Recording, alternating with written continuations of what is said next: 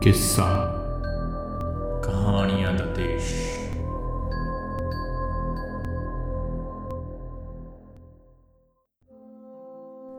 ਟੋਬਾ ਟੇਕ ਸਿੰਘ ਸਦਤ ਹਸਨ ਮੰਟੋ ਬਟਵਾਰੇ ਦੇ 2-3 ਵਰਿਆਂ ਪਿੱਛੋਂ ਪਾਕਿਸਤਾਨ ਅਤੇ ਹਿੰਦੁਸਤਾਨ ਦੀਆਂ ਹਕੂਮਤਾਂ ਨੂੰ ਖਿਆਲ ਆਇਆ ਕਿ اخلاقی ਕੈਦੀਆਂ ਦੀ ਤਰ੍ਹਾਂ ਪਾਗਲਾਂ ਦਾ ਵੀ ਤਬਾਦਲਾ ਹੋਣਾ ਚਾਹੀਦਾ ਹੈ ਯਾਨੀ ਜੋ ਮੁਸਲਮਾਨ ਪਾਗਲ ਹਿੰਦੁਸਤਾਨ ਦੇ ਪਾਗਲਖਾਨਿਆਂ ਵਿੱਚ ਉਹਨਾਂ ਨੂੰ ਪਾਕਿਸਤਾਨ ਭੇਜ ਦਿੱਤਾ ਜਾਵੇ ਤੇ ਜੋ ਹਿੰਦੂ ਅਤੇ ਸਿੱਖ ਪਾਕਿਸਤਾਨ ਦੇ ਪਾਗਲਖਾਨਿਆਂ ਵਿੱਚ ਨੇ, ਉਹਨਾਂ ਨੂੰ ਹਿੰਦੁਸਤਾਨ ਦੇ ਹਵਾਲੇ ਕਰ ਦਿੱਤਾ ਜਾਵੇ।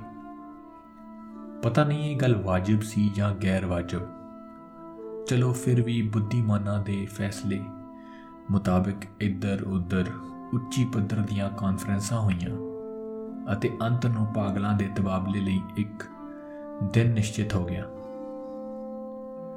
ਚੰਗੀ ਤਰ੍ਹਾਂ ਪਛਾਣਬੀਣ ਕੀਤੀ ਗਈ ਉਹ ਮੁਸਲਮਾਨ ਪਾਗਲ ਜਿਨ੍ਹਾਂ ਦੇ ਸੰਬੰਧੀ ਹਿੰਦੁਸਤਾਨ ਵਿੱਚ ਹੀ ਸਨ ਉੱਥੇ ਹੀ ਰਹਿਣ ਦਿੱਤੇ ਗਏ ਬਾਕੀ ਜਿਹੜੇ ਬਚੇ ਉਹਨਾਂ ਨੂੰ ਸਰਹੱਦ ਉੱਤੇ ਭੇਜ ਦਿੱਤਾ ਗਿਆ ਪਾਕਿਸਤਾਨ ਤੋਂ ਲਗਭਗ तमाम ਹਿੰਦੂ ਸਿੱਖ ਜਾ ਚੁੱਕੇ ਸਨ ਇਸ ਵਾਸਤੇ ਕਿਸੇ ਨੂੰ ਰੱਖਣ ਰਖਾਉਣ ਦਾ ਸਵਾਲ ਹੀ ਪੈਦਾ ਨਹੀਂ ਹੋਇਆ। ਜਿੰਨੇ ਸਿੱਖ ਹਿੰਦੂ ਪਾਗਲ ਸਨ, ਸਾਰੇ ਦੇ ਸਾਰੇ ਬਾਰਡਰ ਉੱਤੇ ਪਹੁੰਚਾ ਦਿੱਤੇ ਗਏ। ਉਧਰ ਦਾ ਪਤਾ ਨਹੀਂ, ਪਰ ਪਰੰਤੂ ਇੱਧਰ ਲਾਹੌਰ ਦੇ ਪਾਗਲਖਾਨੇ ਜਦੋਂ ਇਸ ਤਬਦੀਲੀ ਦੀ ਖਬਰ ਪੁੱਜੀ, ਤਾਂ ਬੜੀ ਦਿਲਚਸਪ ਚਰਚਾ ਹੋਣ ਲੱਗੀ। ਇੱਕ ਮੁਸਲਮਾਨ ਪਾਗਲ ਜੋ 12 ਵਰਿਆਂ ਤੋਂ ਹਰ ਰੋਜ਼ ਬਕਾਇਦਾ ਦੇ ਨਾਲ ਜ਼ਿਮੀਦਾਰਾਂ ਪੜਦਾ ਸੀ। ਉਸਨੇ ਜਦ ਆਪਣੇ ਇੱਕ ਮਿੱਤਰ ਨੂੰ ਪੁੱਛਿਆ, ਮੌਲਵੀ ਸਾਹਿਬ, ਇਹ ਪਾਕਿਸਤਾਨ ਕੀ ਹੁੰਦਾ ਹੈ? ਤਾਂ ਉਹਨੇ ਬੜੇ ਸੋਚ ਵਿਚਾਰ ਪਿੱਛੋਂ ਜਵਾਬ ਦਿੱਤਾ, ਹਿੰਦੁਸਤਾਨ ਵਿੱਚ ਇੱਕ ਐਸੀ ਥਾਂ ਜਿੱਥੇ ਉਸਤਰੇ ਬਣਦੇ ਨੇ। ਇਹ ਜਵਾਬ ਸੁਣ ਕੇ ਉਸ ਦਾ ਮਿੱਤਰ ਸੰਤੁਸ਼ਟ ਹੋ ਗਿਆ। ਇਸੇ ਤਰ੍ਹਾਂ ਇੱਕ ਸਿੱਖ ਪਾਗਲ ਨੇ ਇੱਕ ਦੂਜੇ ਸਿੱਖ ਪਾਗਲ ਤੋਂ ਪੁੱਛਿਆ, ਸਰਦਾਰ ਜੀ ਸਾਨੂੰ ਹਿੰਦੁਸਤਾਨ ਕਿਉਂ ਭੇਜਿਆ ਜਾ ਰਿਹਾ ਹੈ? ਸਾਨੂੰ ਤਾਂ ਉੱਥੋਂ ਦੀ ਬੋਲੀ ਨਹੀਂ ਆਉਂਦੀ। ਦੂਜਾ ਮੁਸਕਰਾਇਆ, ਮੈਨੂੰ ਤਾਂ ਹਿੰਦੁਸਤਾਨੋਂ ਦੀ ਬੋਲੀ ਆਉਂਦੀ ਹੈ। ਹਿੰਦੁਸਤਾਨੀ ਬੜੇ ਸ਼ੈਤਾਨ ਆਕੜ ਆਕੜ ਫਿਰਤੇ ਹੈ। ਇੱਕ ਦਿਨ ਨਹਾਉਂਦਿਆਂ ਨਹਾਉਂਦਿਆਂ ਇੱਕ ਮੁਸਲਮਾਨ ਪਾਗਲ ਨੇ ਪਾਕਿਸਤਾਨ ਜਿੰਦਾਬਾਦ ਦਾ ਨਾਰਾ ਇੰਨੇ ਜ਼ੋਰ ਨਾਲ ਬੁਲੰਦ ਕੀਤਾ ਕਿ ਫਰਸ਼ ਉੱਤੇ ਤਿਲ ਕੇ ਡਿੱਗਿਆ ਅਤੇ ਬੇਹੋਸ਼ ਹੋ ਗਿਆ। ਕਈ ਪਾਗਲ ਐਸੇ ਵੀ ਸੀਗੇ ਜੋ ਪਾਗਲ ਨਹੀਂ ਸਨ। ਉਹਨਾਂ ਵਿੱਚ ਬਹੁਤ ਹੀ ਗਿਣਤੀ ਅਜਿਹੇ ਕਾਤਲਾਂ ਦੀ ਸੀ, ਜਿਨ੍ਹਾਂ ਦੇ ਰਿਸ਼ਤੇਦਾਰਾਂ ਨੇ ਅਫਸਰ ਨੂੰ ਕੁਝ ਦੇ ਦਵਾ ਕੇ ਪਾਗਲਖਾਨੇ ਭਿਜਵਾ ਦਿੱਤਾ ਕਿ ਉਹ ਫਾਂਸੀ ਦੇ ਫੰਦੇ ਤੋਂ ਬਚ ਜਾਣ। ਇਹ ਪਾਗਲ ਕੁਝ ਕੁਝ ਸਮਝਦੇ ਸਨ ਕਿ ਹਿੰਦੁਸਤਾਨ ਕਿਉਂ ਵੰਡਿਆ ਗਿਆ ਹੈ ਅਤੇ ਪਾਕਿਸਤਾਨ ਕੀ ਹੈ। ਪਰੰਤੂ ਸਹੀ ਹਾਦਸਿਆਂ ਤੋਂ ਇਹ ਵੀ ਬੇਖਬਰ ਸਨ ਅਖਬਾਰਾਂ ਤੋਂ ਉਹਨਾਂ ਨੂੰ ਕੁਝ ਪਤਾ ਨਹੀਂ ਸੀ ਲੱਗਦਾ ਤੇ ਪਹਿਰੇਦਾਰ ਸਿਪਾਈ ਅਨਪੜ੍ਹ ਤੇ ਮੂਰਖ ਸਨ। ਜਿਨ੍ਹਾਂ ਦੀ ਗੱਲਬਾਤ ਤੋਂ ਵੀ ਉਹ ਕਿਸੇ ਨਤੀਜੇ ਤੇ ਨਹੀਂ ਪਹੁੰਚ ਸਕਦੇ ਸਨ। ਉਹਨਾਂ ਨੂੰ ਕੇਵਲ ਇੰਨਾ ਪਤਾ ਸੀ ਕਿ ਇੱਕ ਆਦਮੀ ਮੁਹੰਮਦ ਅਲੀ ਜਿੰਨਾ ਹੈ ਜਿਸ ਨੂੰ ਕਾਇਦੇ ਆਜ਼ਮ ਕਹਿੰਦੇ ਨੇ, ਉਹਨੇ ਮੁਸਲਮਾਨਾਂ ਵਾਸਤੇ ਇੱਕ ਵੱਖਰਾ ਮੁਲਕ ਬਣਾਇਆ ਹੈ ਜਿਸ ਦਾ ਨਾਮ ਪਾਕਿਸਤਾਨ ਹੈ। ਇਹ ਕਿੱਥੇ ਹੈ? ਇਸ ਦੀ ਭੂਗੋਲਿਕ ਸਥਿਤੀ ਕੀ ਹੈ? ਇਸ ਦੇ ਬਾਰੇ ਉਹ ਕੁਝ ਨਹੀਂ ਜਾਣਦੇ ਸਨ। ਇਹੀ ਵਜ੍ਹਾ ਹੈ ਕਿ ਉਹ ਸਭ ਪਾਗਲ ਜਿਨ੍ਹਾਂ ਦਾ ਦਿਮਾਗ ਪੂਰੀ ਤਰ੍ਹਾਂ ਨਹੀਂ ਸੀ ਹਿੱਲਿਆ। ਇਸ ਪੰਬਲ ਪੂਸੇ ਵਿੱਚ ਪਏ ਹੋਏ ਸਨ ਕਿ ਉਹ ਪਾਕਿਸਤਾਨ ਵਿੱਚ ਨੇ ਜਾਂ ਹਿੰਦੁਸਤਾਨ ਵਿੱਚ। ਜੇ ਹਿੰਦੁਸਤਾਨ ਵਿੱਚ ਨੇ ਤਾਂ ਪਾਕਿਸਤਾਨ ਕਿੱਥੇ ਹੈ? ਜੇ ਪਾਕਿਸਤਾਨ ਵਿੱਚ ਨੇ ਤਾਂ ਇਹ ਕਿਵੇਂ ਹੋ ਸਕਦਾ ਹੈ ਕਿ ਉਹ ਕੁਝ ਅਰਸਾ ਪਹਿਲਾਂ ਇੱਥੇ ਹੀ ਰਹਿੰਦੇ ਹੋਏ ਹਿੰਦੁਸਤਾਨ ਵਿੱਚ ਸਨ? ਇੱਕ ਪਾਗਲ ਤਾਂ ਹਿੰਦੁਸਤਾਨ ਅਤੇ ਪਾਕਿਸਤਾਨ।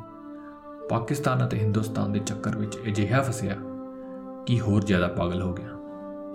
ਝਾੜੂ ਦਿੰਦਿਆਂ ਦਿੰਦਿਆਂ ਉਹ ਇੱਕ ਦਿਨ ਰੁੱਖ ਉੱਤੇ ਚੜ ਗਿਆ ਅਤੇ ਟਹਿਣੇ ਉੱਤੇ ਬੈਠ ਕੇ 2 ਘੰਟੇ ਲਗਾਤਾਰ ਤਕਰੀਰ ਕਰਦਾ ਰਿਹਾ।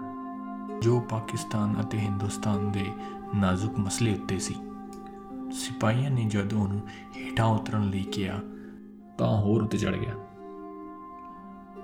ਜਦ ਉਹਨੂੰ ਡਰਾਇਆ, ਧਮਕਾਇਆ ਗਿਆ, ਤਾਂ ਉਹਨੇ ਕਿਹਾ, ਮੈਂ ਨਾ ਹਿੰਦੁਸਤਾਨ ਵਿੱਚ ਰਹਿਣਾ ਚਾਹੁੰਦਾ ਹਾਂ, ਨਾ ਪਾਕਿਸਤਾਨ ਵਿੱਚ। ਮੈਂ ਇਸ ਰੁੱਖ ਉੱਤੇ ਹੀ ਰਹੂੰਗਾ। ਬੜੀ ਦੇਰ ਪਿੱਛੋਂ ਜਦੋਂ ਉਹਦਾ ਦੌਰਾ ਠੰਡਾ ਹੋਇਆ, ਤਾਂ ਥੱਲੇ ਉਤਰਿਆ ਅਤੇ ਆਪਣੇ ਹਿੰਦੂ ਸਿੱਖ ਮਿੱਤਰਾਂ ਦੇ ਨਾਲ ਗਲ ਮਿਲ ਮਿਲ ਕੇ ਰੋਣ ਲੱਗਿਆ। ਇਸ ਖਿਆਲ ਨਾਲ ਉਹਦਾ ਦਿਲ ਭਰ ਆਇਆ ਸੀ ਕਿ ਉਹ ਉਸ ਨੂੰ ਛੱਡ ਕੇ ਹਿੰਦੁਸਤਾਨ ਚਲੇ ਜਾਣਗੇ। ਇੱਕ ਐਮਐਸਸੀ ਪਾਸ ਰੇਡੀਓ ਇੰਜੀਨੀਅਰ ਜੋ ਮੁਸਲਮਾਨ ਸੀ ਅਤੇ ਦੂਜੇ ਪਾਗਲਾਂ ਤੋਂ ਬਿਲਕੁਲ ਅਲੱਗ-ਥਲੱਗ ਬਾਗ ਦੀ ਇੱਕ ਖਾਸ ਪਗਡੰਡੀ ਉੱਤੇ ਸਾਰਾ ਦਿਨ ਚੁੱਪਚਾਪ ਟਹਿਲਦਾ ਰਹਿੰਦਾ ਸੀ। ਇਹ ਤਬਦੀਲੀ ਪ੍ਰਗਟ ਹੋਈ ਕਿ ਉਹਨੇ ਆਪਣੇ ਸਾਰੇ ਕੱਪੜੇ ਉਤਾਰ ਕੇ ਦਫੇਦਾਰ ਦੇ ਹਵਾਲੇ ਕਰ ਦਿੱਤੇ ਅਤੇ ਨੰਗ ਤੜੰਗਾ ਹੋ ਕੇ ਸਾਰੇ ਬਾਗ ਵਿੱਚ ਤੁਰਨਾ ਫਿਰਨਾ ਸ਼ੁਰੂ ਕਰ ਦਿੱਤਾ। ਚਨਿਆਟ ਦੇ ਇੱਕ ਮੁਸਲਮਾਨ ਨੇ ਜੋ ਮੁਸਲਮਾਨ ਲੀਗ ਦਾ ਸਰਗਰਮ ਮੈਂਬਰ ਰਹਿ ਚੁੱਕਿਆ ਸੀ ਅਤੇ ਦਿਨ 'ਚ 15-16 ਵੇਰਾ ਨਹਾਇਆ ਕਰਦਾ ਸੀ, ਇੱਕਦਮ ਇਹ ਆਦਤ ਛੱਡ ਦਿੱਤੀ। ਉਹਦਾ ਨਾਮ ਮੁਹੰਮਦ ਅਲੀ ਸੀ। ਸੋ ਉਹਨੇ ਇੱਕ ਦਿਨ ਆਪਣੇ ਜੰਗਲੇ ਵਿੱਚ ਐਲਾਨ ਕਰ ਦਿੱਤਾ ਕਿ ਉਹ ਕਾਇਦੇ ਆਜ਼ਮ ਮੁਹੰਮਦ ਅਲੀ ਜਿਨਾ ਹੈ। ਉਸ ਦੀ ਦੇਖਾ ਦੇਖੀ ਇੱਕ ਸਿੱਖ ਪਾਗਲ ਮਾਸਟਰ ਤਾਰਾ ਸਿੰਘ ਬਣ ਗਿਆ ਤੇ ਇਸ ਤੋਂ ਪਹਿਲਾਂ ਕਿ ਖੂਨ ਖਰਾਬਾ ਹੋ ਜਾਵੇ ਦੋਹਾਂ ਨੂੰ ਖਤਰਨਾਕ ਪਾਗਲ ਕਰਾਰ ਦੇ ਕੇ ਅਲੱਗ-ਥਲੱਗ ਬੰਦ ਕਰ ਦਿੱਤਾ ਗਿਆ। ਲਾਹੌਰ ਦਾ ਇੱਕ ਨੌਜਵਾਨ ਹਿੰਦੂ ਵਕੀਲ ਮੁਹੱਬਤ ਵਿੱਚ ਅਸਫਲ ਹੋ ਕੇ ਪਾਗਲ ਹੋ ਗਿਆ ਸੀ। ਜਦੋਂ ਉਹਨੇ ਸੁਣਿਆ ਕਿ ਅੰਮ੍ਰਿਤਸਰ ਹਿੰਦੁਸਤਾਨ ਵਿੱਚ ਚਲਿਆ ਗਿਆ ਹੈ, ਤਾਂ ਉਹਨੂੰ ਬਹੁਤ ਦੁੱਖ ਹੋਇਆ। ਅੰਮ੍ਰਿਤਸਰ ਦੀ ਇੱਕ ਹਿੰਦੂ ਕੁੜੀ ਨਾਲ ਉਹਨੂੰ ਬਹੁਤ ਮੁਹੱਬਤ ਸੀ, ਜਿਸ ਨੇ ਉਹਨੂੰ ਠੁਕਰਾ ਦਿੱਤਾ। ਪਰ ਦੀਵਾਨਗੀ ਦੀ ਹਾਲਤ ਵਿੱਚ ਉਹ ਕੁੜੀ ਨੂੰ ਨਹੀਂ ਸੀ ਭੁੱਲਿਆ। ਉਹ ਉਹਨਾਂ ਸਾਰੇ ਹਿੰਦੂ ਅਤੇ ਮੁਸਲਮਾਨ ਲੀਡਰਾਂ ਨੂੰ ਗਾਲਾਂ ਦੇਣ ਲੱਗ ਪਿਆ, ਜਿਨ੍ਹਾਂ ਨੇ ਮਿਲ ਮਿਲਾ ਕੇ ਹਿੰਦੁਸਤਾਨ ਦੇ ਦੋ ਟੁਕੜੇ ਕਰ ਦਿੱਤੇ ਨੇ। ਅਤੇ ਉਹਦੀ ਮਹਿਬੂਬਾ ਹਿੰਦੁਸਤਾਨੀ ਬਣ ਗਈ ਹੈ ਅਤੇ ਉਹ ਪਾਕਿਸਤਾਨੀ। ਜਦ ਤਬਾਦਲੇ ਦੀ ਗੱਲ ਸ਼ੁਰੂ ਹੋਈ, ਤਾਂ ਉਹ ਵਕੀਲ ਨੂੰ ਕਈ ਪਾਗਲਾਂ ਨੇ ਸਮਝਾਇਆ ਕਿ ਉਹ ਦਿਲ ਥੋੜਾ ਨਾ ਕਰੇ, ਉਹਨੂੰ ਹਿੰਦੁਸਤਾਨ ਭੇਜ ਦਿੱਤਾ ਜਾਵੇਗਾ। ਉਸੇ ਹਿੰਦੁਸਤਾਨ ਵਿੱਚ ਜਿੱਥੇ ਉਹਦੀ ਮਹਿਬੂਬਾ ਰਹਿੰਦੀ ਹੈ ਪਰ ਉਹ ਲਾਹੌਰ ਛੱਡਣਾ ਨਹੀਂ ਸੀ ਚਾਹੁੰਦਾ। ਉਹਦਾ ਖਿਆਲ ਸੀ ਕਿ ਅੰਮ੍ਰਿਤਸਰ ਵਿੱਚ ਉਸ ਦੀ ਪ੍ਰੈਕਟਿਸ ਨਹੀਂ ਚੱਲੇਗੀ। ਯੂਰੋਪੀਅਨ ਵਾਰਡ ਦੇ ਦੋ ਐਂਗਲੋ ਇੰਡੀਅਨ ਪਾਗਲ ਸਨ। ਉਹਨਾਂ ਨੂੰ ਜਦੋਂ ਪਤਾ ਲੱਗਿਆ ਕਿ ਹਿੰਦੁਸਤਾਨ ਆਜ਼ਾਦ ਕਰਕੇ ਅੰਗਰੇਜ਼ ਚਲੇ ਗਏ ਨੇ, ਤਾਂ ਉਹਨਾਂ ਨੂੰ ਬੜਾ ਸਦਮਾ ਲੱਗਿਆ। ਉਹ ਲੁਕ-ਲੁਕ ਕੇ ਘੰਟਿਆਂ ਬਦੀ ਇਸ ਅਹਿਮ ਮਸਲੇ ਉੱਤੇ ਗੱਲਬਾਤ ਕਰਦੇ ਰਹਿੰਦੇ ਕਿ ਪਾਗਲਖਾਨੇ ਵਿੱਚ ਹੁਣ ਉਹਨਾਂ ਦੀ ਹیثیت ਕਿਸ ਕਿਸਮ ਦੀ ਹੋਵੇਗੀ। ਯੂਰੋਪੀਅਨ ਵਾਰਡ ਰਹੇਗਾ ਜਾਂ ਉਡਾ ਦਿੱਤਾ ਜਾਵੇਗਾ। ਬ੍ਰੇਕਫਾਸਟ ਮਿਲਿਆ ਕਰੇਗਾ ਜਾਂ ਨਹੀਂ? ਕੀ ਉਹਨਾਂ ਨੂੰ ਡਬਲ ਰੋਟੀ ਤਾਂ ਨਹੀਂ ਛੱਡਣੀ ਪਵੇਗੀ? ਇੱਕ ਸਿੱਖ ਸੀ, ਜਿਸ ਨੂੰ ਪਾਗਲਖਾਨੇ ਵਿੱਚ ਦਾਖਲ ਹੋਏ 15 ਬਰੇ ਹੋ ਚੁੱਕੇ ਸਨ। ਹਰ ਵੇਲੇ ਉਹਦੇ ਮੂੰਹੋਂ ਇਹ ਅਜੀਬ ਲਫ਼ਜ਼ ਸੁਣਾਈ ਦਿੰਦੇ ਸਨ। ਔਪੜ ਦੀ ਗੜਗੜ, ਅਨੈਕਸ ਦੀ ਬੇਤਿਆਨਾ, ਦੀ ਮੂੰਗ ਦੀ ਦਾਲ ਆਫ ਦੀ ਲਾਲਟੇਨ। ਉਹ ਨਾ ਦਿਨ ਚ ਸੌਂਦਾ ਸੀ, ਨਾ ਰਾਤ ਨੂੰ। ਪਹਿਰੇਦਾਰਾਂ ਦਾ ਇਹ ਕਹਿਣਾ ਸੀ ਕਿ 15 ਵਰਿਆਂ ਦੇ ਲੰਬੇ ਅਰਸੇ ਵਿੱਚ ਉਹ ਇੱਕ ਪਲ ਵੀ ਨਹੀਂ ਸੀ ਸੁੱਤਾ। ਉਹ ਲੇਟਦਾ ਵੀ ਨਹੀਂ ਸੀ, ਬਲਕਿ ਕਦੇ-ਕਦੇ ਕੰਧ ਨਾਲ ਟੇਕ ਲਾ ਲੈਂਦਾ। ਚੱਤੋ ਪੈਰ ਖੜਾ ਰਹਿਣ ਕਰਕੇ ਉਸ ਦੇ ਪੈਰ ਸੁੱਜ ਗਏ ਸਨ ਤੇ ਪਿੰਜਣੀਆਂ ਵੀ ਫੁੱਲ ਗਈਆਂ ਸਨ। ਮਗਰ ਸਰੀਰਕ ਤਕਲੀਫ ਦੇ ਬਾਵਜੂਦ ਉਹ ਲੰਮਾ ਪੈ ਕੇ ਆਰਾਮ ਨਹੀਂ ਕਰਦਾ। ਹਿੰਦੁਸਤਾਨ, ਪਾਕਿਸਤਾਨ ਅਤੇ ਪਾਗਲਾਂ ਦੇ ਤਬਾਦਲੇ ਬਾਰੇ ਜਦ ਕਦੇ ਗੱਲਬਾਤ ਹੁੰਦੀ ਸੀ ਤਾਂ ਉਹ ਧਿਆਨ ਨਾਲ ਸੁਣਦਾ ਸੀ। ਕੋਈ ਉਹਨੂੰ ਪੁੱਛਦਾ ਕਿ ਉਸ ਦਾ ਕੀ ਖਿਆਲ ਹੈ, ਤਾਂ ਬੜੀ ਗੰਭੀਰਤਾ ਨਾਲ ਜਵਾਬ ਦਿੰਦਾ।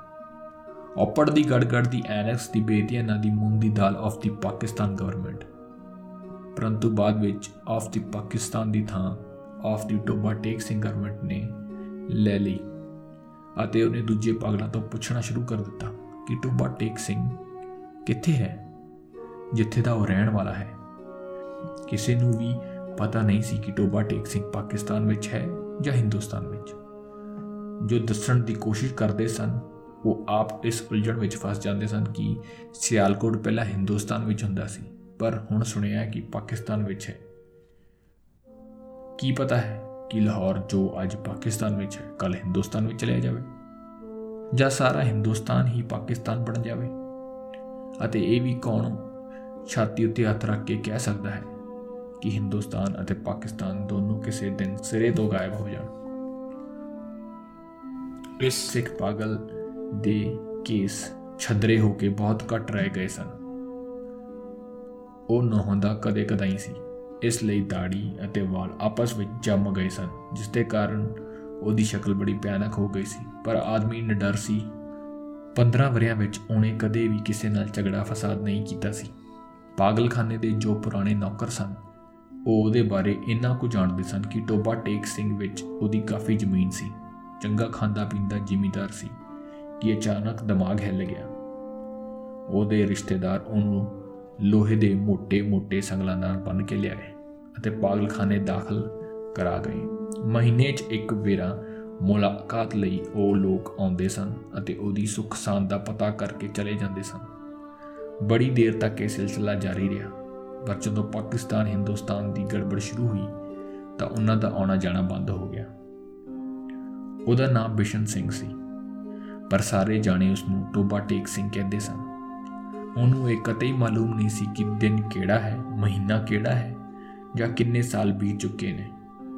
ਪਰੰਤੂ ਹਰ ਮਹੀਨੇ ਜਦ ਉਸ ਦੇ ਸਕੇ ਸੰਬੰਧੀ ਉਸ ਨੂੰ ਮਿਲਣ ਵਾਸਤੇ ਆਉਣ ਵਾਲੇ ਹੁੰਦੇ, ਤਾਂ ਉਹਨੂੰ ਆਪਣੇ ਆਪ ਪਤਾ ਲੱਗ ਜਾਂਦਾ।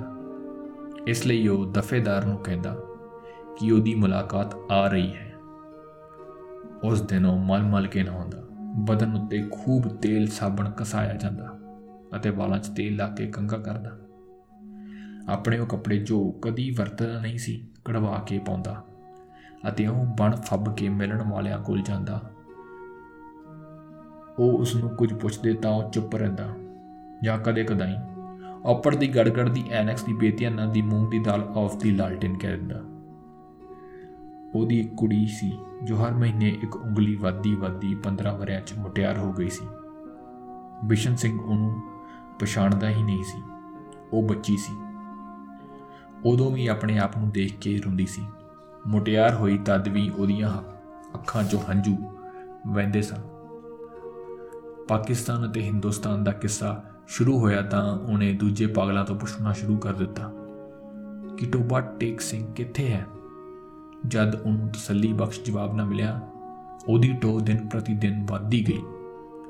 ਹੁਣ ਉਸ ਦੀ ਲੜਕੀ ਮੁਲਾਕਾਤ ਨੂੰ ਵੀ ਨਹੀਂ ਆਉਂਦੀ ਸੀ। ਪਹਿਲਾਂ ਤਾਂ ਉਹਨੂੰ ਆਪਣੇ ਆਪ ਪਤਾ ਲੱਗ ਜਾਂਦਾ ਸੀ ਕਿ ਮਿਲਣ ਵਾਲੇ ਆ ਰਹੇ ਨੇ। ਪਰ ਹੁਣ ਜਿਵੇਂ ਉਹਦੇ ਦਿਲ ਦੀ ਆਵਾਜ਼ ਵੀ ਬੰਦ ਹੋ ਗਈ ਸੀ। ਜੋ ਉਹਨੂੰ ਉਹਨਾਂ ਦੇ ਆਉਣ ਜਾਣ ਦੀ ਖਬਰ ਦੇ ਦਿਆ ਕਰਦੀ ਸੀ। ਉਹਦੀ ਬੜੀ ਇੱਛਾ ਸੀ ਕਿ ਉਹ ਲੋਕ ਆਉਣ ਜੋ ਉਸ ਨਾਲ ਹਮਦਰਦੀ ਪ੍ਰਗਟ ਕਰਦੇ ਸਨ। ਅਤੇ ਉਹਦੇ ਵਾਸਤੇ ਫਲ, ਮਠਿਆਈ ਅਤੇ ਕੱਪੜੇ ਲਿਆਉਂਦੇ ਸਨ। ਉਹ ਆਉਣ ਤਾਂ ਉਹਨਾਂ ਤੋਂ ਪੁੱਛੇ ਕਿ ਟੋਬਾ ਟੇਕ ਸਿੰਘ ਕਿੱਥੇ ਹੈ? ਉਹ ਉਹਨੂੰ ਪੱਕੇ ਤੌਰ ਤੇ ਦੱਸ ਦੇਣਗੇ ਕਿ ਟੋਬਾ ਟੇਕ ਸਿੰਘ ਪਾਕਿਸਤਾਨ ਵਿੱਚ ਹੈ ਜਾਂ ਹਿੰਦੁਸਤਾਨ ਵਿੱਚ। ਉਹਦਾ ਖਿਆਲ ਸੀ ਕਿ ਟੋਬਾ ਟੇਕ ਸਿੰਘ ਤੋਂ ਹੀ ਆਉਂਦੇ ਨੇ, ਜਿੱਥੇ ਉਹਦੀਆਂ ਜ਼ਮੀਨਾਂ ਨੇ। ਪਾਗਲਖਾਨੇ ਵਿੱਚ ਇੱਕ ਪਾਗਲ ਅਜਿਹਾ ਵੀ ਸੀ ਜੋ ਆਪਣੇ ਆਪ ਨੂੰ ਖੁਦਾ ਕਹਿੰਦਾ ਸੀ। ਬਿਸ਼ਨ ਸਿੰਘ ਨੇ ਉਸ ਤੋਂ ਜਦੋਂ ਇੱਕ ਦਿਨ ਪੁੱਛਿਆ ਕਿ ਟੋਬਾ ਟੇਕ ਸਿੰਘ ਪਾਕਿਸਤਾਨ ਵਿੱਚ ਹੈ ਜਾਂ ਹਿੰਦੁਸਤਾਨ ਵਿੱਚ, ਤਾਂ ਉਹਨੇ ਆਪਣੀ ਆਦਤ ਅਨੁਸਾਰ ਠਾਕਾ ਮਾਰਿਆ ਤੇ ਕਿਹਾ, ਉਹ ਨਾ ਪਾਕਿਸਤਾਨ ਵਿੱਚ ਹੈ, ਨਾ ਹਿੰਦੁਸਤਾਨ ਵਿੱਚ, ਕਿਉਂਕਿ ਅਸੀਂ ਅਜੇ ਤੱਕ ਹੁਕਮ ਨਹੀਂ ਦਿੱਤਾ। ਬਿਸ਼ਨ ਸਿੰਘ ਨੇ ਉਸ ਖੁਦਾ ਨੂੰ ਕਈ ਵਾਰ ਬੜੀ ਮਿੰਨਤ ਅਤੇ ਆਜਜ਼ੀ ਨਾਲ ਕਿਹਾ ਕਿ ਉਹ ਹੁਕਮ ਦੇ ਦੇਵੇ, ਤਾਂ ਕਿ ਝੰਜਟ ਮੁੱਕੇ। ਪਰ ਖੁਦਾ ਬਹੁਤ ਰੁੱਝਾ ਹੋਇਆ ਸੀ ਕਿਉਂਕਿ ਉਹਨੇ ਹੋਰ ਬਥੇਰੇ ਹੁਕਮ ਦੇਣੇ ਸਨ। ਇੱਕ ਦਿਨ ਦੁਖੀ ਹੋ ਕੇ ਬਿਸ਼ਨ ਸਿੰਘ ਖੁਦਾ ਨੂੰ ਟੁੱਟ ਕੇ ਪੈ ਗਿਆ। ਆਪੜ ਦੀ ਗੜਗੜ ਦੀ ਐਨੈਕਸ ਦੀ ਬੇਤਿਆਂ ਦੀ ਮੂੰਗ ਦੀ ਦਾਲ ਆਫ ਦੀ ਵਾਹਿਗੁਰੂ ਜੀ ਦਾ ਖਾਲਸਾ ਐਂਡ ਵਾਹਿਗੁਰੂ ਜੀ ਕੀ ਫਤਿਹ। ਇਸ ਦਾ ਸ਼ਾਇਦ ਮਤਲਬ ਸੀ ਕਿ ਤੂੰ ਮੁਸਲਮਾਨਾਂ ਦਾ ਖੁਦਾ ਹੈ। ਸਿੱਖਾਂ ਦਾ ਖੁਦਾ ਹੁੰਦਾ ਤਾਂ ਜ਼ਰੂਰ ਮੇਰੀ ਸੁਣਦਾ। ਤਬਾਦਲੇ ਤੋਂ ਕੁਝ ਦਿਨ ਪਹਿਲਾਂ ਟੋਬਾ ਟੇਕ ਸਿੰਘ ਦਾ ਇੱਕ ਮੁਸਲਮਾਨ, ਜੋ ਬਿਸ਼ਨ ਸਿੰਘ ਦਾ ਮਿੱਤਰ ਸੀ ਮੁਲਾਕਾਤ ਲਈ ਆਇਆ। ਮੁਸਲਮਾਨ ਮਿੱਤਰ ਪਹਿਲਾਂ ਕਦੇ ਨਹੀਂ ਆਇਆ ਸੀ। ਜਦੋਂ ਬਿਸ਼ਨ ਸਿੰਘ ਨੇ ਉਹਨੂੰ ਦੇਖਿਆ ਤਾਂ ਇੱਕ ਪਾਸੇ ਹਟ ਗਿਆ। ਫਿਰ ਵਾਪਸ ਜਾਣ ਲੱਗਾ, ਪਰ ਸਿਪਾਹੀਆਂ ਨੇ ਉਹਨੂੰ ਰੋਕਿਆ। ਇਹ ਤੈਨੂੰ ਮਿਲਣ ਆਇਆ? ਤੇਰਾ ਮਿੱਤਰ ਫਜ਼ਲਦੀਨ ਹੈ। ਬਿਸ਼ਨ ਸਿੰਘ ਨੇ ਫਜ਼ਲਦੀਨ ਨੂੰ ਇੱਕ ਨਜ਼ਰ ਵੇਖਿਆ ਅਤੇ ਕੁਝ ਬੜਬੜਾਉਣ ਲੱਗਾ। ਫਜ਼ਲਦੀਨ ਨੇ ਅੱਗੇ ਵੱਧ ਕੇ ਉਹਦੇ ਮੋਢੇ ਉੱਪਰ ਹੱਥ ਰੱਖਿਆ। ਮੈਂ ਕਈ ਦਿਨਾਂ ਤੋਂ ਸੋਚ ਰਿਹਾ ਸੀ ਕਿ ਤੈਨੂੰ ਮਿਲਾਂ, ਪਰ ਵੇਲੀ ਨਹੀਂ ਮਿਲੀ। ਤੇਰੇ ਸਭ ਆਦਮੀ ਖੈਰੀਅਤ ਨਾਲ ਹਿੰਦੁਸਤਾਨ ਚਲੇ ਗਏ ਹਨ। ਮੈਥੋਂ ਜਿੰਨੀ ਮਦਦ ਹੋ ਸਕੀ ਮੈਂ ਕੀਤੀ। ਤੇਰੀ ਧੀ ਰੂਪਕੌਰ ਉਹ ਬੋਲਦਿਆਂ ਬੋਲਦਿਆਂ ਰੁਕ ਗਿਆ ਬਿਸ਼ਨ ਸਿੰਘ ਕੁਝ ਯਾਦ ਕਰਨ ਲੱਗਿਆ। ਧੀ ਰੂਪਕੌਰ ਫਜ਼ਲਦੀਨ ਨੇ ਰੁਕ ਕੇ ਕਿਹਾ, ਹਾਂ, ਉਹ ਉਹ ਵੀ ਠੀਕ ਆ। ਉਹਨਾਂ ਨਾਲ ਹੀ ਚਲੀ ਗਈ ਸੀ। ਬਿਸ਼ਨ ਸਿੰਘ ਚੁੱਪ ਰਿਹਾ। ਫਜ਼ਲਦੀਨ ਨੇ ਫਿਰ ਕਹਿਣਾ ਸ਼ੁਰੂ ਕੀਤਾ। ਉਹਨਾਂ ਨੇ ਮੈਨੂੰ ਕਿਹਾ ਸੀ ਕਿ ਤੇਰੀ ਖੈਰ ਖੈਰੀਅਤ ਪੁੱਛਦਾ ਰਹਾ। ਹੁਣ ਮੈਂ ਸੁਣਿਆ ਤੂੰ ਹਿੰਦੁਸਤਾਨ ਜਾ ਰਿਹਾ। ਭਾਈ ਬਲਵੀਰ ਸਿੰਘ ਤੇ ਭਾਈ ਵਿਧਾਵਾ ਸਿੰਘ ਨੂੰ ਮੇਰਾ ਸਲਾਮ ਕਹਿਣਾ ਅਤੇ ਭੈਣ ਅੰਮ੍ਰਿਤ ਕੌਰ ਨੂੰ ਵੀ। ਭਾਈ ਬਲਵੀਰ ਸਿੰਘ ਨੂੰ ਕਹਿਣਾ ਕਿ ਫਜ਼ਲਦੀਨ ਰਾਜ਼ੀ ਖੁਸ਼ੀ ਹੈ। ਦੋ ਬੁਰੀਆਂ ਮੈਸਾਂ ਜੋ ਉਹ ਛੱਡ ਗਏ ਸੀ, ਉਹਨਾਂ ਚੋਂ ਇੱਕ ਨੇ ਕੱਟਾ ਦਿੱਤਾ। ਦੂਜੀ ਤੇ ਕੱਟੀ ਹੋਈ ਸੀ। ਪਰ ਉਹ 6 ਦਿਨ ਦੀ ਹੋ ਕੇ ਮਰ ਗਈ। ਹੋਰ ਮੇਰੇ ਲਾਇਕ ਜੋ ਖਿਦਮਤ ਹੋਵੇ, ਕਹੀਂ, ਮੈਂ ਹਰ ਵਕਤ ਤਿਆਰ ਹਾਂ ਔਰ ਰਾਤ ਤੇਰੇ ਲਈ ਥੋੜੇ ਜਿਹੇ ਮਰੁੰਡੇ ਲਿਆਇਆ ਬਿਸ਼ਨ ਨੇ ਮਰੁੰਡਿਆਂ ਦੀ ਪੋਟਲੀ ਲੈ ਕੇ ਕੋਲ ਖੜੇ ਸਿਪਾਹੀ ਦੇ ਹਵਾਲੇ ਕਰ ਦਿੱਤੀ ਅਤੇ ਫਜ਼ਲਦੀਨ ਨੂੰ ਪੁੱਛਿਆ, ਤੋਬਾ ਟੇਕ ਸਿੰਘ ਕਿੱਥੇ ਹੈ? ਫਜ਼ਲਦੀਨ ਨੇ ਥੋੜਾ ਹੈਰਾਨ ਹੁੰਦੇ ਕਿਹਾ, ਕਿੱਥੇ ਹੈ? ਉੱਥੇ ਹੀ ਹੈ ਜਿੱਥੇ ਸੀ ਬਿਸ਼ਨ ਸਿੰਘ ਨੇ ਫਿਰ ਪੁੱਛਿਆ, ਪਾਕਿਸਤਾਨ ਵਿੱਚ ਹੈ ਜਾਂ ਹਿੰਦੁਸਤਾਨ ਵਿੱਚ? ਹਿੰਦੁਸਤਾਨ ਵਿੱਚ? ਨਹੀਂ ਨਹੀਂ, ਪਾਕਿਸਤਾਨ ਵਿੱਚ। ਫਜ਼ਲਦੀਨ ਬੌਂਦਲ ਜਿਹਾ ਗਿਆ। ਬਿਸ਼ਨ ਸਿੰਘ ਬੜਬੜਾਉਂਦਾ ਹੋਇਆ ਚਲਾ ਗਿਆ। ਔਪੜ ਦੀ ਗੜਗੜ ਦੀ ਐਨੈਕਸ ਦੀ ਬੇਤਿਆਨਾ ਦੀ ਮੂੰਗ ਦੀ ਦਾਲ of the Pakistan and Hindustan of the ਦੁਰਫਟੇ ਮੂੰਹ। ਤਬਾਦਲੇ ਦੀਆਂ ਤਿਆਰੀਆਂ ਮੁਕੰਮਲ ਹੋ ਚੁੱਕੀਆਂ ਸਨ। ਇਧਰੋਂ ਉਧਰ ਅਤੇ ਉਧਰੋਂ ਇੱਧਰ ਆਉਣ ਵਾਲੇ ਪਾਗਲਾਂ ਦੀਆਂ ਸੂਚੀਆਂ ਪੁੱਜ ਚੁੱਕੀਆਂ ਸਨ। ਅਤੇ ਤਬਾਦਲੇ ਦਾ ਦਿਨ ਵੀ ਨਿਸ਼ਚਿਤ ਹੋ ਗਿਆ। ਕੜਾਕੇ ਦੀ ਠੰਡ ਸੀ। ਜਦੋਂ ਲਾਹੌਰ ਦੇ ਪਾਗਲਖਾਨੇ ਚੋਂ ਹਿੰਦੂ ਸਿੱਖ ਪਾਗਲਾਂ ਨਾਲ ਭਰੀਆਂ ਹੋਈਆਂ ਲਾਰੀਆਂ ਪੁਲਿਸ ਦੀ ਸੁਰੱਖਿਆ ਵਿੱਚ ਰਵਾਨਾ ਹੋਈਆਂ, ਸੰਬੰਧਿਤ ਅਫਸਰ ਵੀ ਨਾਲ ਸਨ। ਵਾਗਾ ਦੇ ਬਾਰਡਰ ਉੱਤੇ ਦੋਨੇ ਪਾਸੇ ਸੁਪਰਡੈਂਟ ਇੱਕ ਦੂਜੇ ਨੂੰ ਮਿਲੇ ਅਤੇ ਮੁੱਢਲੀ ਕਾਰਵਾਈ ਮੁੱਕਣ ਪਿਛੋਂ ਤਬਾਦਲਾ ਸ਼ੁਰੂ ਹੋ ਗਿਆ, ਜੋ ਰਾਤ ਭਰ ਜਾਰੀ ਰਿਹਾ। ਪਾਗਲਾਂ ਨੂੰ ਲਾਰੀਆਂ ਚੋਂ ਕੱਢਣਾ ਅਤੇ ਦੂਜੇ ਅਫਸਰਾਂ ਦੇ ਹਵਾਲੇ ਕਰਨਾ ਬੜਾ ਔਖਾ ਕੰਮ ਸੀ। ਕਈ ਤਾਂ ਬਾਹਰ ਨਿਕਲਦੇ ਹੀ ਨਹੀਂ ਸਨ ਜੋ ਨਿਕਲਣ ਲਈ ਰਜ਼ਾਮੰਦ ਹੁੰਦੇ ਸਨ, ਉਹਨਾਂ ਨੂੰ ਸੰਭਾਲਣਾ ਮੁਸ਼ਕਲ ਹੋ ਜਾਂਦਾ ਸੀ। ਕਿਉਂਕਿ ਉਹ ਇੱਧਰ ਉੱਧਰ ਪਾ ਛੁੱਟਦੇ ਸਨ। ਜੋ ਨੰਗੇ ਸਨ, ਉਹਨਾਂ ਨੂੰ ਕੱਪੜੇ ਪਵਾਏ ਜਾਂਦੇ, ਤਾਂ ਉਹਨਾਂ ਨੂੰ ਪਾੜ ਕੇ ਆਪਣੇ ਬਦਲ ਤੋਂ ਲਾ ਸੁੱਟਦੇ। ਕੋਈ ਗਾਲਾਂ ਕੱਢ ਰਿਹਾ ਸੀ, ਕੋਈ ਗਾ ਰਿਹਾ ਸੀ। ਕੁਝ ਆਪਸ ਵਿੱਚ ਝਗੜ ਰਹੇ ਨੇ, ਵਿਲਕ ਰਹੇ ਨੇ। ਕੰਨ ਪਈ ਆਵਾਜ਼ ਸੁਣਾਈ ਨਹੀਂ ਦਿੰਦੀ ਸੀ। ਪਾਗਲ ਔਰਤਾਂ ਦਾ ਸ਼ੋਰ ਸ਼ਰਾਬਾ ਅਲੱਗ ਸੀ ਅਤੇ ਠੰਡ ਇੰਨੀ ਸਖਤ ਸੀ ਕਿ ਦੰਦ ਵੱਜ ਰਹੇ ਸਨ। ਪਾਗਲਾਂ ਦੀ ਬਹੁ ਗਿਣਤੀ ਇਸ ਬਟਵਾਰੇ ਦੇ ਹੱਕ ਵਿੱਚ ਨਹੀਂ ਸੀ। ਇਸ ਵਾਸਤੇ ਉਹਨਾਂ ਦੀ ਸਮਝ ਵਿੱਚ ਨਹੀਂ ਆ ਰਿਹਾ ਸੀ ਕਿ ਉਹਨਾਂ ਨੂੰ ਆਪਣੀ ਜਗ੍ਹਾ ਤੋਂ ਪੁੱਟ ਕੇ ਕਿੱਥੇ ਸੁੱਟਿਆ ਜਾ ਰਿਹਾ ਹੈ। ਉਹ ਥੋੜੇ ਜਿਹੇ ਜੋ ਕੁਝ ਸੋਚ ਸਮਝ ਸਕਦੇ ਸਨ, ਪਾਕਿਸਤਾਨ ਜ਼ਿੰਦਾਬਾਦ ਅਤੇ ਪਾਕਿਸਤਾਨ ਮੁਰਦਾਬਾਦ ਦੇ ਨਾਰੇ ਲਾ ਰਹੇ ਸਨ। ਦੋ ਤਿੰਨ ਵਾਰ ਫਸਾਦ ਹੁੰਦਾ ਹੁੰਦਾ ਬਚਿਆ। ਕਿਉਂਕਿ ਕਈ ਮੁਸਲਮਾਨਾਂ ਅਤੇ ਸਿੱਖਾਂ ਨੂੰ ਇਹ ਨਾਰੇ ਸੁਣ ਕੇ ਤੈਸ਼ ਆ ਗਈ ਸੀ। ਜਦ ਬਿਸ਼ਨ ਸਿੰਘ ਦੀ ਵਾਰੀ ਆਈ ਅਤੇ ਵਾਗਾ ਦੇ ਉਸ ਪਾਰ ਸੰਬੰਧਿਤ ਅਫਸਰ ਉਹਦਾ ਨਾਮ ਰਜਿਸਟਰ ਵਿੱਚ ਦਰਜ ਕਰਨ ਲੱਗੇ ਤਾਂ ਉਸਨੇ ਪੁੱਛਿਆ, ਤੋਬਾ ਟੇਕ ਸਿੰਘ ਕਿੱਥੇ ਹੈ?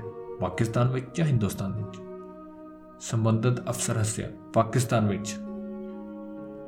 ਇਹ ਸੁਣ ਕੇ ਵਿਸ਼ਨ ਸਿੰਘ ਉਛਲ ਕੇ ਇੱਕ ਪਾਸੇ ਹਟਿਆ ਤੇ ਦੌੜ ਕੇ ਆਪਣੇ ਬਾਕੀ ਸਾਥੀਆਂ ਦੇ ਕੋਲ ਪੁੱਜ ਗਿਆ। ਪਾਕਿਸਤਾਨੀ ਸਿਪਾਹੀਆਂ ਨੇ ਉਸ ਨੂੰ ਫੜ ਲਿਆ ਅਤੇ ਦੂਜੇ ਪਾਸੇ ਲਿਜਾਣ ਲੱਗੇ। ਪਰ ਉਹਨੇ ਜਾਣ ਤੋਂ ਇਨਕਾਰ ਕਰ ਦਿੱਤਾ।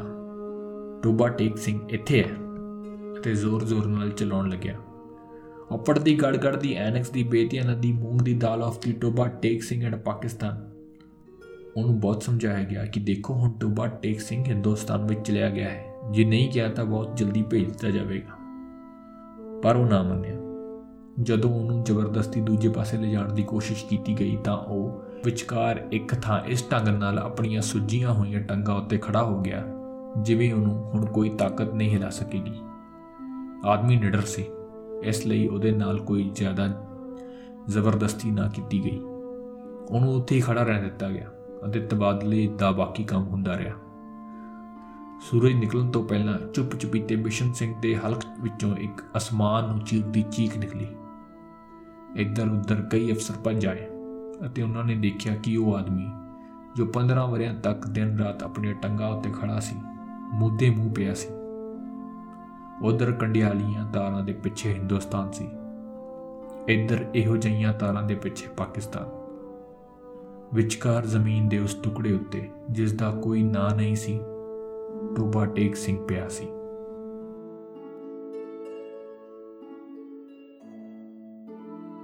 ਸੰਗੀਤ ਕੇਵਨ ਮੈਕਲੂਇਡ ਆਵਾਜ਼ ਟੈਕਨੀਸ਼ੀਅਨ ਵਿਚਾਰ ਅਤੇ ਵਕਤਾ ਨਵਜਿੰਦਰ ਸਿੰਘ।